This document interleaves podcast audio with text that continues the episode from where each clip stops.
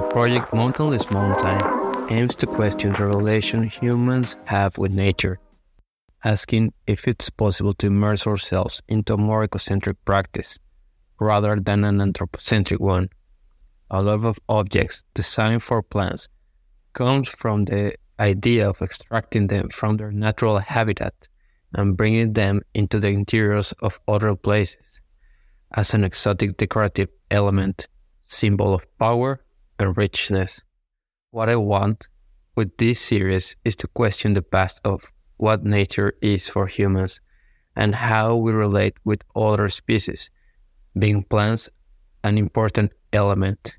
for design, for symbols, and for the relation that humans have with nature itself.